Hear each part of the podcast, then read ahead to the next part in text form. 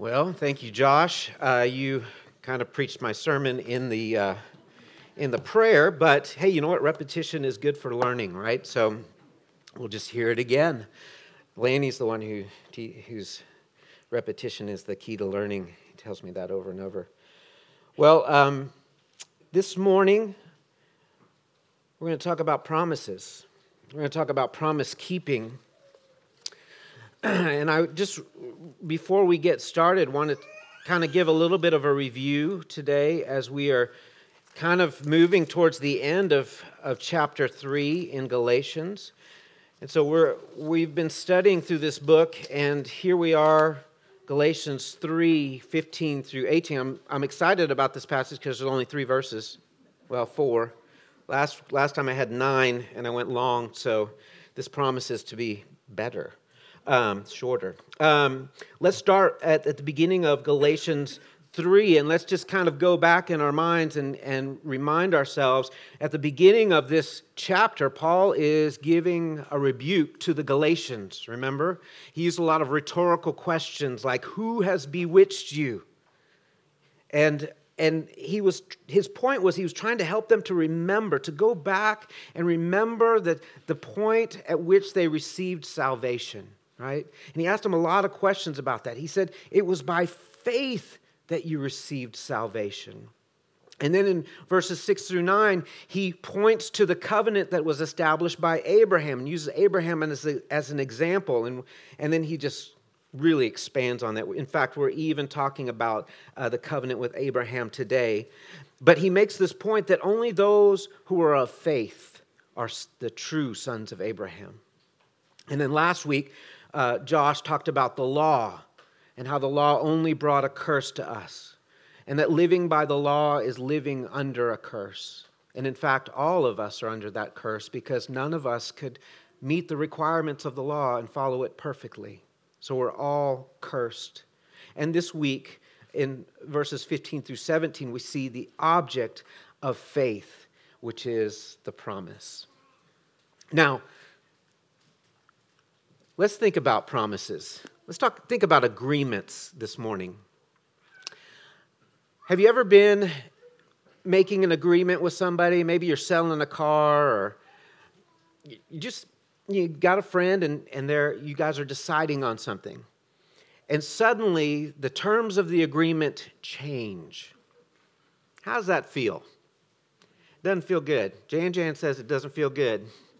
It doesn't. It doesn't. We get, we get a little bit upset. And the, and the terms of the agreement should not change unless both parties are, are okay with it, right? So there are some circumstances in our world where the, the circumstance or the, the terms of the agreement could change. Let's think about an inheritance, though. Let's think about a will and testament. Once that person dies, should the will change? Answer is no can't change because that person's dead. They can't make the change there. And if you try and change it, that's when things start getting ugly, right? So Paul is focusing us today on the unchangeable covenant promise of God. And our hope that we have is established and it stands firmly on this promise. And that hope is not based on something intangible. It's, it's not just wishful thinking or assumption or delusion. Think about your kids, right? When your kid, when you make when you make a statement to your kids and it's something great, something that they're looking forward to, what do they say? They say, "Do you promise?" They want they want some kind of assurance, right? Do you promise? Do you promise that, that we're going to get to go to Disneyland? Do you promise? They want to hear something. They want some kind of an assurance. And this morning, that's what we're, we're looking for this morning, is that assurance that God has get, that's made a promise and that he is going to be faithful to that promise. So uh, the message today is, is entitled Misunderstanding the Promise. And Paul is going to unpack the important Jewish idea of the Abrahamic covenant, and he's going to point out how these troublers of the Galatians are missing the point. They've missed it. Paul is going to show them that faith in the wrong thing makes the promise void. So if you make void the promise, you do not share in the blessing of Abraham.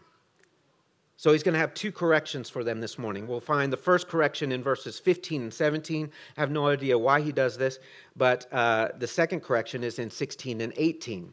So he kind of, I guess he addresses and then answers both of them. So this morning, let's look at 15 and see what the first correction is.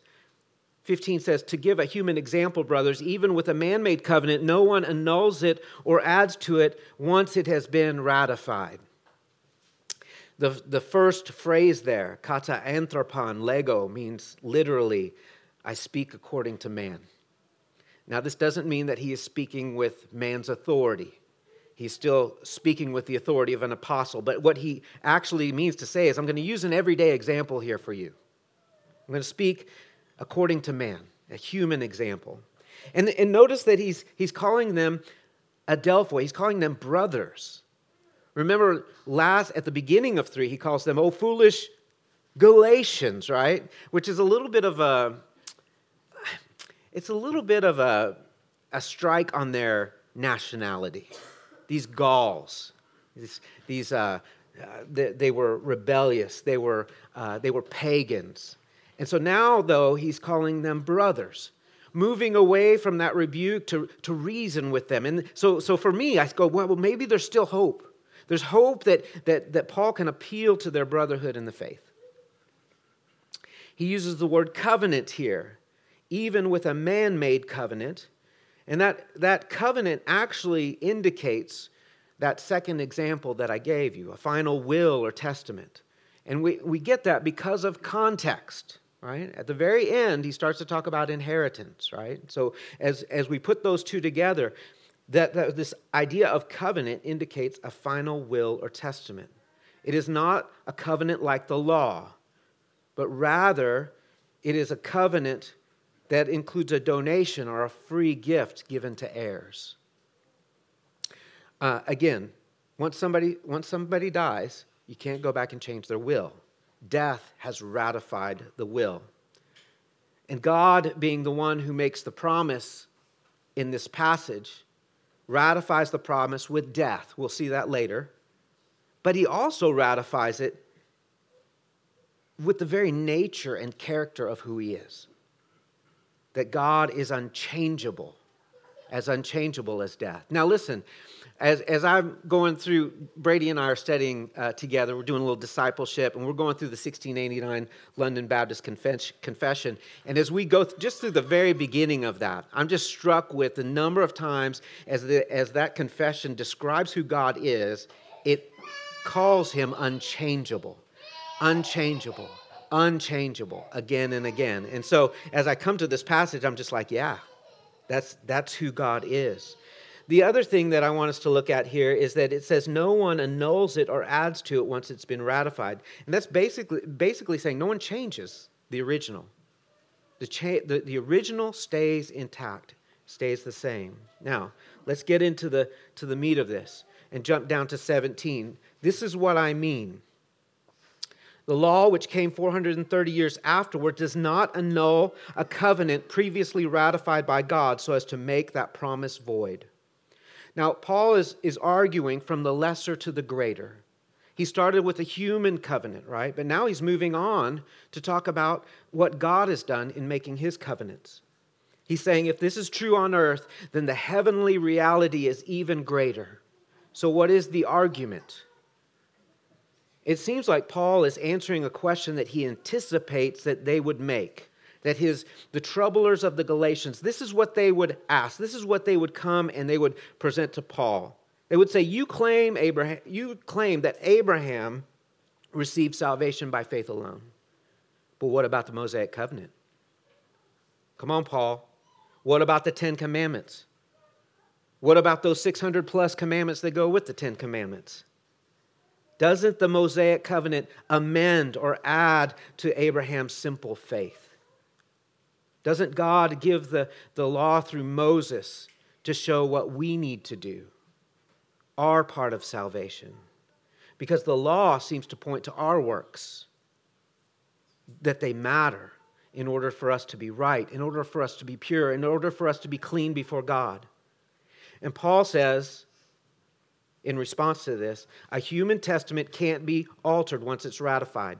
So the Mosaic covenant that came after God's promise to Abraham cannot cannot change the promise agreement that was previously in effect. So Paul is saying to his opponents, guys, you're misunderstanding the Mosaic covenant if you think that you can earn your salvation. He's saying if you think that the law somehow is contrary to, or if it changes or nullifies the promise, and use that, use that argument to prove your point, you've completely missed it. Listen to, I'm just going to go back through some scripture here. So listen to Deuteronomy 7 uh, 12 and 13. As Moses says, Because you hearken to these ordinances and keep and do them, the Lord your God will keep with you the covenant and the steadfast love which he swore to your fathers to keep, and he will love you, and he will bless you, and he will multiply you. Do you see how in that verse, obeying the covenants and the commands and the ordinances goes hand in hand with God keeping that ordinance with the people? And it's, a, and it's, and it's, it's characterized by love and blessing and multiplying them. So, like I said two weeks ago, obedience matters. It does. Because the obedience of faith, okay, not the obedience of legalism, but the obedience of faith is the fruit of faith in the promise. Paul is saying that, the, that he's not saying that the law is meaningless. Okay, don't hear me say that. He's not saying that the law is meaningless. And this is, this is beautiful because, in fact, obedience is not just a condition of the law, it's a condition of the original covenant. All right? Listen, I, I'm just going to show you this going back through Genesis, all right? Genesis 17, 1 through 2. When Abraham was 99 years old, the Lord appeared to Abram and he said to him, I am God Almighty. Walk before me and be blameless that I may make a covenant between me and you and multiply you greatly. Walk before me and be blameless. That's a huge condition that God gives Abraham. And we're going to see later, it's a condition that he can't keep, and God knows that. Listen to Genesis 22 16 through 18. It probably one of the highlights of Abraham's life when he actually does obey God perfectly God says to Abraham after his obedience and offering Isaac, Because you have done this, I will indeed bless you and multiply your descendants as the stars of heaven. By your descendants shall all nations of the earth be blessed, because you have obeyed my voice. Obedience matters. Listen again Genesis 26, 4 and 5. God says to Isaac, Abraham's son, I will multiply your descendants as the stars of heaven, and by your descendants shall all the nations of the earth bless themselves, because Abraham obeyed my voice and kept my charge, my commandments, my statutes, and my laws. Obedience matters. Listen again Genesis 18, 19. I have chosen Abraham that he may charge his children to keep the way of the Lord by doing righteousness and justice, so that the Lord may bring to Abraham what he has promised to him. This obedience of faith, and I said this two weeks ago, right? I'm going to quote myself. because you need to hear it again. This obedience of faith, it is the singular, true, and proper response to grace that is given. Knowing that, that our justification, the thing that makes us right with God, it is secure, it is protected, it is anchored, it is captured for you and our sanctification, that, that work of God that is making us more and more like Christ in this life, it is nailed down, it's in the bag, it's foolproof, it is settled, and it is determined. And He has promised that He's going to complete it. And therefore, we obey. It's not a big thing because He's done so much for us. Obedience is a part of the Abrahamic covenant. It is also a part of the Mosaic covenant, and it is also a part of the gospel. The dispensational view that the Abrahamic covenant, given during a dispensation of promise, is somehow unconditional is false. And the idea that the Mosaic covenant being conditional is puts those two covenants in conflict with one another. But promise, law, and grace are all elements of the same covenant. Jesus himself said, I, I didn't come to abolish the law, but to fulfill it. So we have to see these two covenants working together. This is what Paul's opponents couldn't see. One does not invalidate the other. This is massive here, okay? So I, I just want you to remember this, right? These two covenants work together. Now, you may ask the question, because I'm asking the question right now what's the point of the law then? What's it for? And I'm not going to answer that question for you because that's next week's sermon. And Josh is going to answer that question for you, right?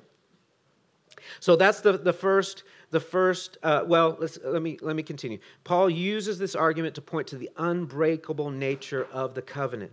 He says again, This is what I mean. The law, which came 430 years afterwards, does not annul a covenant previously ratified by God so as to make the promise void. And so, in response to that, we hold on to the promise, right? We hold on to the promise.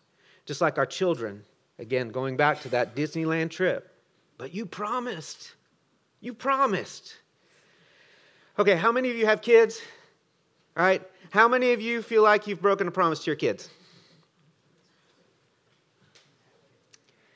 And it, you know, the circumstances change, you know. And you try and explain that to your son or daughter, right? And it's just this look of like, how could you? How could you break that promise to me? The reality is, is that we as humans break our promises all the time. We are promise breakers. Last week we learned that we are law breakers too. So we're breaking all kinds of things. But God, and what I want you to hear today is God is not a promise breaker. If God makes a promise to you, that promise is true. It will come to pass. You don't have to doubt it. You'll never face that disappointment that our children have had to face when we break their hearts by breaking a promise.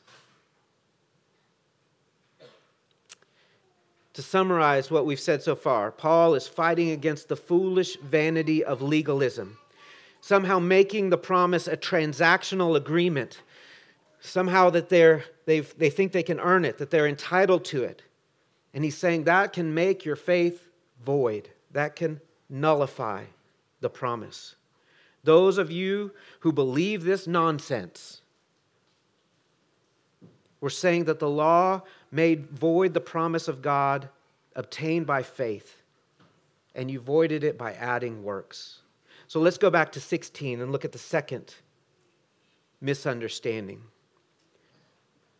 Paul says, Now the promises were made to Abraham and to his offspring. It does not say, and to offsprings, referring to many, but referring to one, and to your offspring, who is Christ.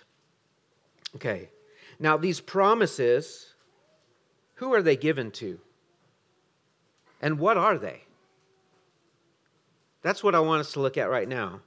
Because in, in those two questions is where the, the, the people who were troubling the Galatians were missing it. So initially, we can say that the promise was given to Abraham, right? Because we see that in verse 16. Now, the promises were made to Abraham. The next part, and to his offspring. That's the question, right? So, to answer that question, let's look at Genesis 12 through Genesis 21. I'm going to summarize a lot, okay? So, um, and this is going to tell us about the promise. This is going to tell us about the Abrahamic covenant. So if we look at Genesis 12, 2 and 3, this is the promise that is given to Abraham I will make you into a great nation, and I will bless you, and I will make your name great, and you will be a blessing. And I will bless those who bless you, and whoever curses you, I will curse. And all people on earth will be blessed through you. Now, look back at, the, at your Bibles, right? I want you to look through there and count the number of times the words I will are in there. Look at it. One, two, three, four. There's at least four. Did I count it wrong? Did anybody else count it better? It's four. Four times God says, I will, meaning I'm the one who's going to accomplish this covenant. If we read Genesis 15, 2 through 4, we see that this, the, the covenant promise comes through a seed. It's going to come through an offspring. And it, that seed is going to come from Sarah. And in verse 2, it says, chapter 15, but Abraham said, O Lord, what will you give to me? For I continue childless, and the heir of my house is Eliezer of Damascus. And Abraham said, Behold, you've given me no offspring, and a member of my own house to be my heir.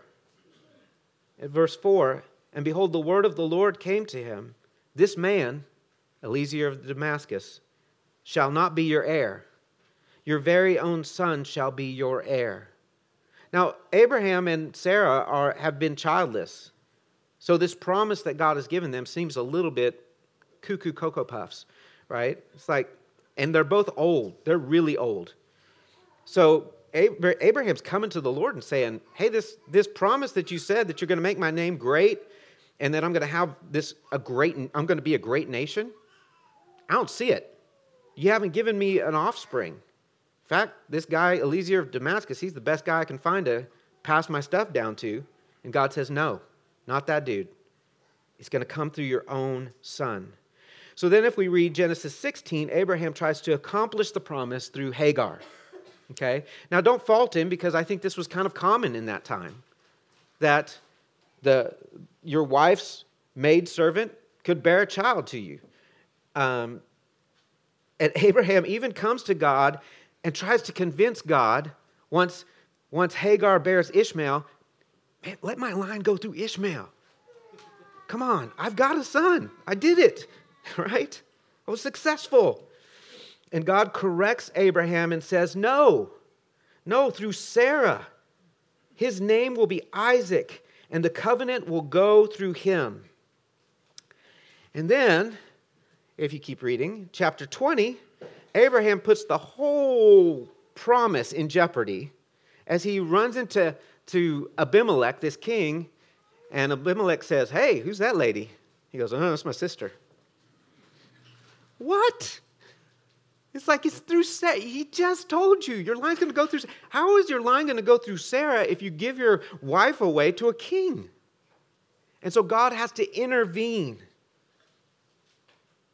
And it's not until chapter 21 that Sarah conceives and she gives birth to Isaac. Right? They had to wait. And this whole time, if you're reading the story, I'm just like, Abraham, Abraham, stop doing stuff. Everything you do is messing up God's promise. And yet, and yet, isn't God so good?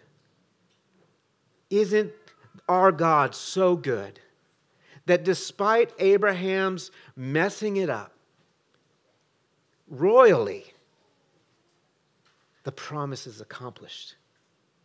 And Abraham has a son, and it's Isaac and the seed goes through him. So the second thing, so the first thing we saw was that there, there is a promise of a seed. The second thing is there's a ceremony in, in Genesis 15. This is R.C. Sproul's favorite passage of the Bible.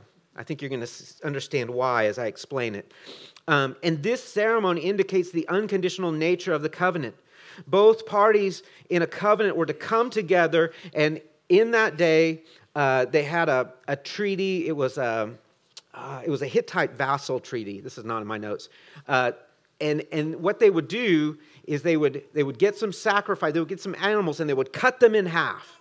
And they would, they would place the pieces in a, on either side of a path, and they called this the pathway of blood because all the blood would come together. And the two parties would walk between the pieces in making this agreement. And, and the, the, the, the point of that whole ritual was to say if either of us break the covenant, this is what needs to happen to us.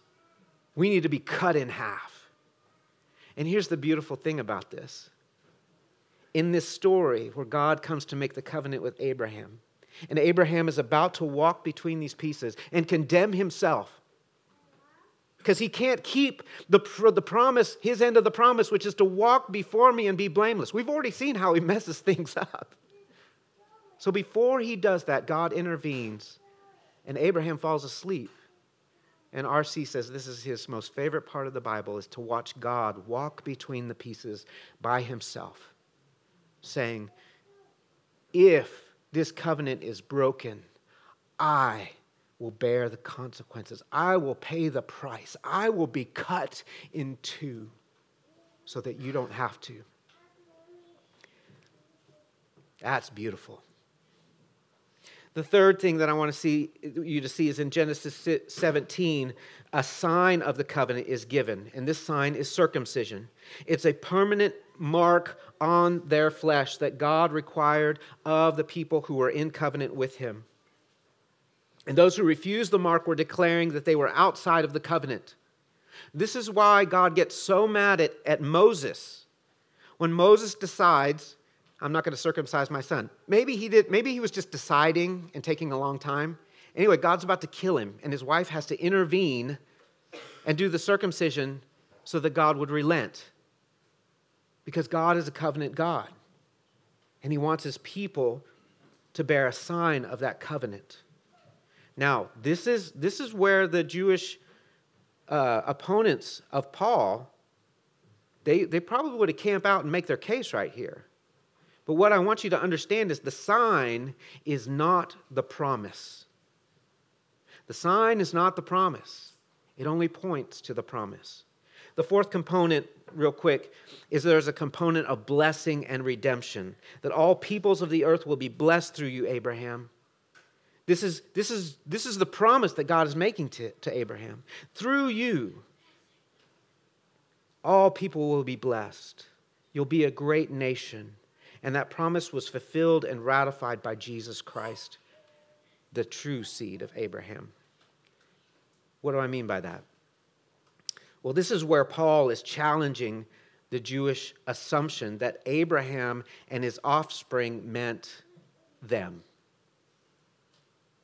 They, they had made the assumption that when, when the scripture said to their offspring, he was talking about them.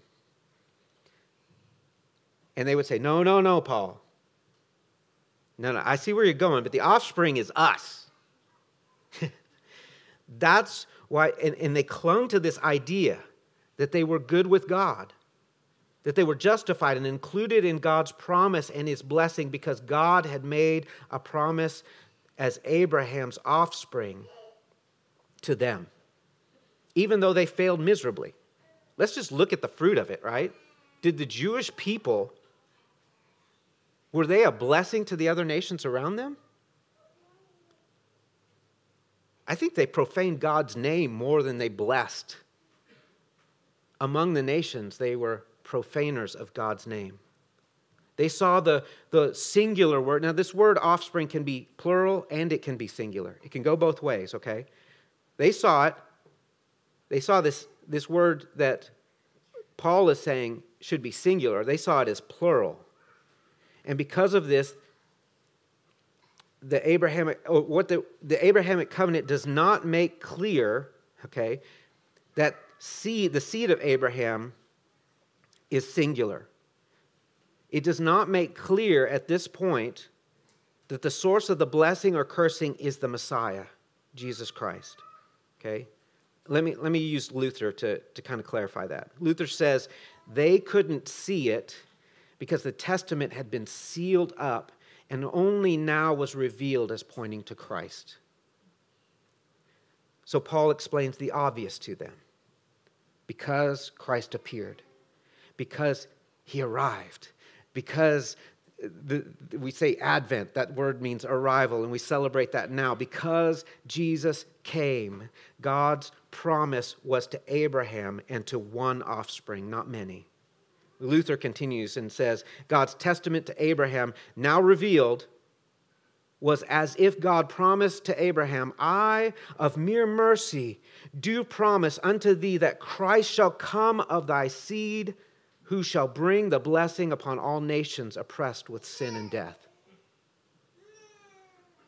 Paul's opponents needed correction in their understanding of God's promise.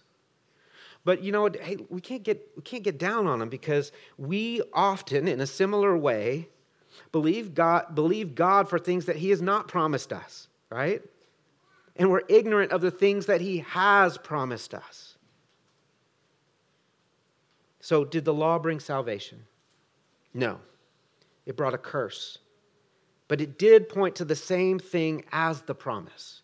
Remember, Josh said, Cursed is everyone who hangs on a tree. Who was that pointing to? Christ, okay? As, as this week, he points to the seed, singular.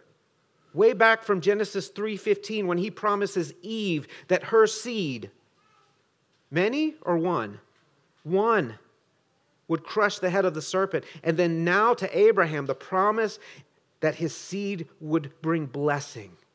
It's pointing to Christ. Christ being the object of our faith and the power of the covenant to save. It's not by works, but by the promise. It's by faith in the promised seed. All right, verse 18, and it kind of wraps us up here. For by the inheritance, for if the inheritance comes by the law, it no longer comes by the promise, but God gave it to Abraham by a promise. Paul also says the same thing in Romans but with different words. He says in Romans 4:14, if those who are of the law are heirs, faith has been made empty and the promise has been abolished. Okay? So this is really important here. This, this could be like, this is like, this is where we're, this whole thing has been moving to. Paul says, if inheritance comes by the law, as you claim it does, then faith is meaningless. And his, and his opponents would have said, yep, that's what we're saying. You got to be circumcised. But what they were also saying in that, which they would not agree to, but Paul is pushing the point. He says, if you're okay with that, then the promise to Abraham is void. The promise to you through Abraham is void. Whole Father Abraham, we're seeds of Abraham. You've just destroyed it. Paul says you can't have it both ways. An inheritance is received because you're an heir, not because you buy into it. So Christ had to come. The promised seed had to come. The perfect God man, born of a virgin in a humble stable with dirt and manure and animal smells, all in order to live among us, to walk with us, his own creation. He had to be born like us in order to be the perfect substitute. And in great love, he became a curse under the law for all of mankind to provide atonement. He bore our sin and our curse on a tree. He was exposed like a public announcement that God's wrath had been judiciously satisfied. He hung in our place. He was cut off and was the one guilty of breaking our of breaking the covenant law. Jesus was accursed of God and became the ultimate expression of the wrath of God on fallen humanity. That's what atonement means. It means Christ instead of you. It means Christ instead of me. Does that change the way that you hear what Paul says to the Galatians in Galatians 3:1? He said, "It was before your eyes that Jesus Christ was publicly portrayed as crucified." Do you remember? looking upon him and seeing the curse, looking upon him and seeing your sin. He's saying, Look upon Christ, see the judgment that you should have received, and by faith, not by works, so that no one can boast. Receive grace, receive mercy, receive forgiveness. He has fulfilled the covenant with Abraham. He fulfilled the covenant with Moses, so now he can make a new covenant with you. And God can make a promise to you. Has God made it a promise with you? Has God made a promise with you? It's one of the questions that we asked at the very beginning. Has God made a promise? Who's the promise for? He's done all of this to make a promise with you. Listen to Luther again. Faith is not what some people think. Their human dream is a, merely a delusion because they observe that faith is not followed by good works or a better life. Immediately, they, they fall into error, even though they speak and hear much about faith. They say, faith is not enough.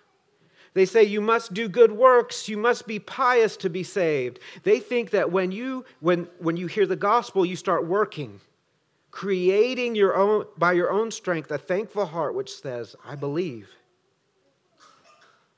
That's what they think true faith is. But because it is a human idea, because it's a dream, the heart never learns anything from it. So it does nothing. No reform comes from this kind of faith. But he says, instead, faith is God's work in us. It's a work that changes us and gives us new birth from God.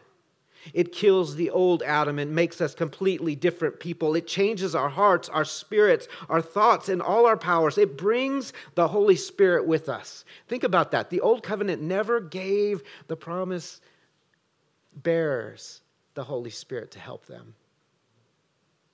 But now we have the promised Holy Spirit. Yes, faith is a living, creative, active, powerful thing. Faith cannot help by doing good works constantly. It doesn't stop to ask if good works should be done, but before anyone asks, it has already done them and continues to do them without ceasing. Anyone who does not do good works in this manner is an unbeliever. That's from uh, his letter, uh, his introduction to the to the letter to the Romans. Martin Luther also says God does not look upon with favor those who do much, but those who believe in Christ much. The promise and the law required faith in God to fulfill what we couldn't do on our own. We couldn't do it. We needed help. And help required us to be, it requires us to believe. It requires us to trust in God in faith. Now I want you to think about that faith and the, and the two words that are very close faith and faithful. Faith is exclusive, faith has fidelity. Faith doesn't run around. Faith is committed. Faith is not a la carte like our culture likes to make it. I want a little bit of this, I want, to, I, want, I want some works over here. I want some superstition over here. Maybe I like this over here, what these people are saying. I'm going to put that in there. When you do that, you void the faith. Now, it's not faith in Christ, it's faith in a bunch of stuff. And it is not saving faith. Luther's description of this faith and why I read it to you makes me question my own faith, makes me look at my own heart and Paul encourages us to do that, to test, to see whether or not we're in the faith. And I ask questions like Is my faith, does my faith have joy? Is, is, is, is my faith my motivation? Is it my heart? Is faith living, creative, and active, and a powerful thing that's changing me? And maybe you're asking the same question. Last week, we heard that because the curse is removed, the blessings are ours by faith. The promise is ours by faith. There are two ways to live you can live under the curse or under the promise of blessing. Deuteronomy 11 26. See, I'm setting before you today blessing and a curse. And what does he say? Choose life. Choose life. we can live under the curse or we can be the blessed man of Romans 4 8. Blessed is the man against whom the Lord will not count his sin. What are you trusting in? Are you trusting in your own goodness? Because you can't. You just can't. It's faith in Christ alone. That is the only trustworthy thing in this world. And there's so much at stake. There's so much at stake that I have to ask you what are you trusting in? Paul says, Galatians 3 9, so then those are of, who are of faith are blessed along with Abraham, the man of faith. If you desire to have that faith today, as we sing songs at the end of the service, man, I just I direct you to God Himself. I say, cry out to God this morning. Give Him your heart, give Him, give him your life. Tell Him you want to believe. Ask Him to help you believe. Tell Him you want to be saved today. Tell Him that you want forgiveness of sin, that you want to walk before your Creator and be pleasing in His sight. And if you do that, if you, if you make that commitment to God as we sing, man, come and talk to me. Come and talk to Josh this morning because we want to help you take the next steps in faith so that you can grow in the grace that you've received.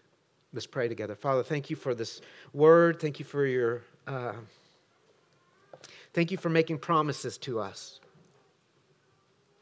We don't deserve. We don't deserve the blessing. And yet, through your grace, through your mercy, you have been so kind, so generous, unthinkably kind to us. And Lord, I pray that that kindness leads us to repentance. Father, I pray that that kindness leads us to say, Father, I have rebelled against you, and I desire you more than anything this morning. I want you. I want to receive the promise through Christ Help me believe. That's our prayer today. And we pray that in Jesus' name. Amen.